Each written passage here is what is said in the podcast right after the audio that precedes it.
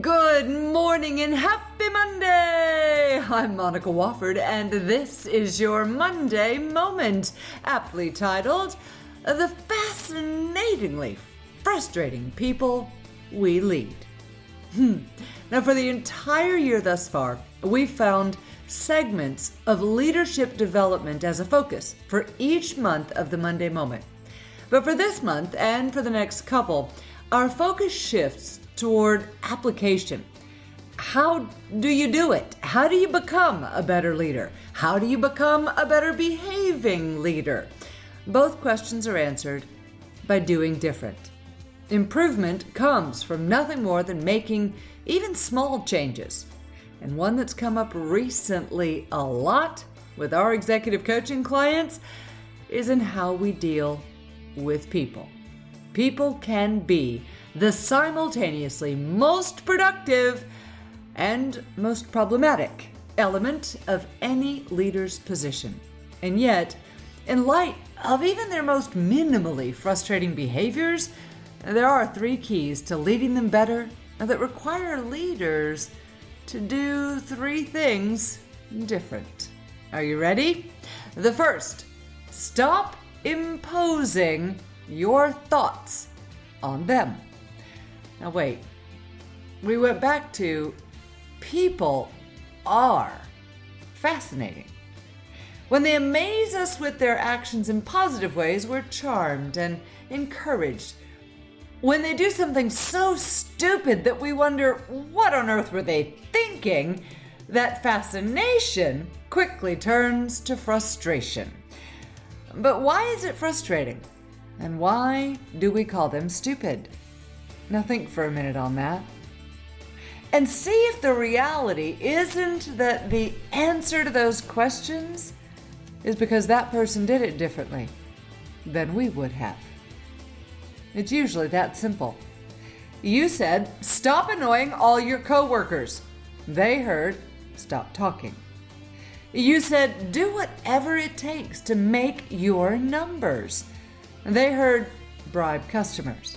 Now, we're no stranger to simple miscommunications, but because people are so fascinatingly complex, we forget that so many miscommunications occur because we also send our expectations with our message. We maintain an assumption as leaders and people that others would do the same thing or say the same thing or have the same interpretation as us in any given situation. Now we know that's ridiculous, but the simple fact that we're frustrated when employees don't get it proves that we expected them to get what we meant when we sent the message. And of course we do. Because if we saw other options or perspectives, it would fundamentally alter the ones we assume are the correct choices for behavior. Stop assuming. Stop being frustrated as to how others respond to your message.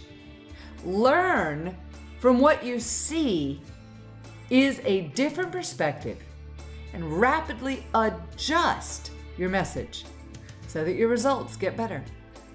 That's how you become a better leader and certainly one who's less frustrated.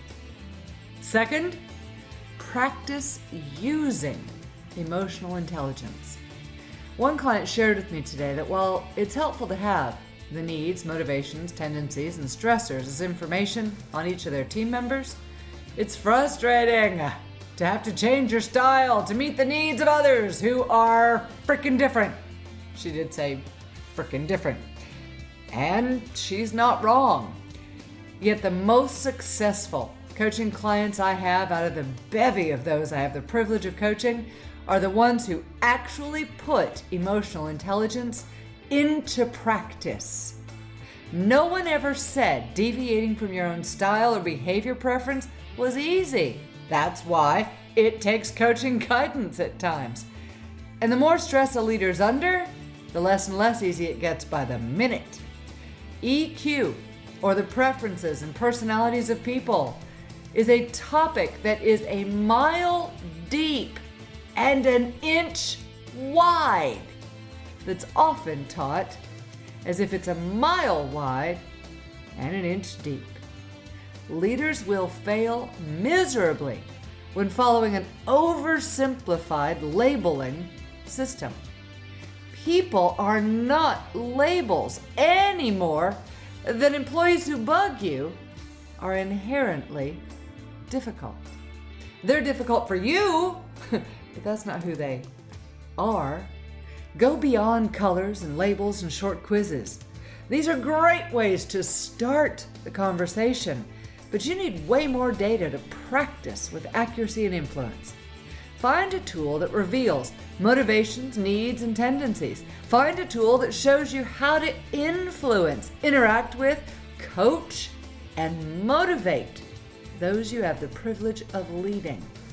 The core profile we use does this, but there are others.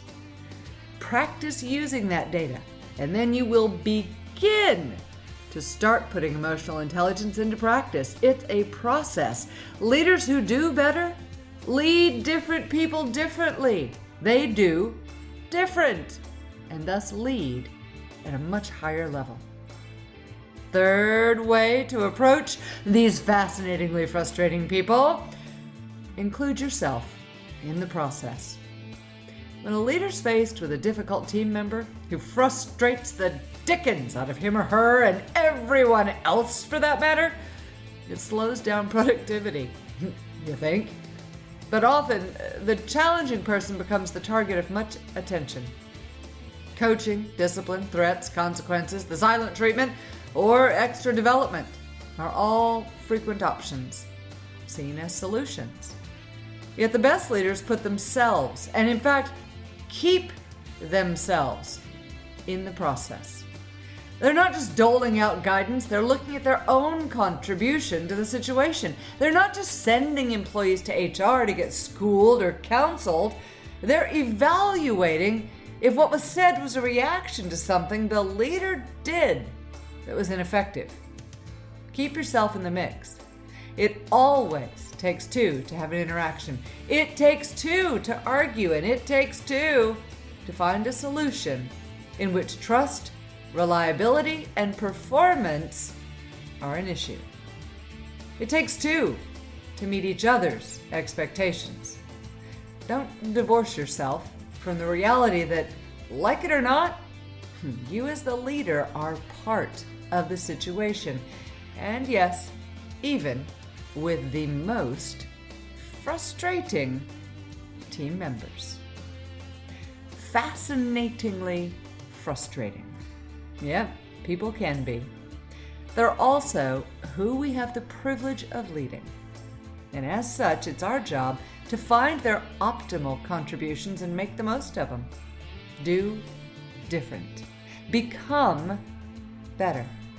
Make a bigger effort to be the leader who doesn't whine, but does different. Be the leader who stops blaming and starts changing their own behavior. Be the leader who doesn't talk about people in one-word descriptions, but looks at the team with respect for the complexity of relationships and personality preferences. Be fascinated that those you lead do different. Be fascinated at how easy it is to change tiny, small things that over time change reactions immensely.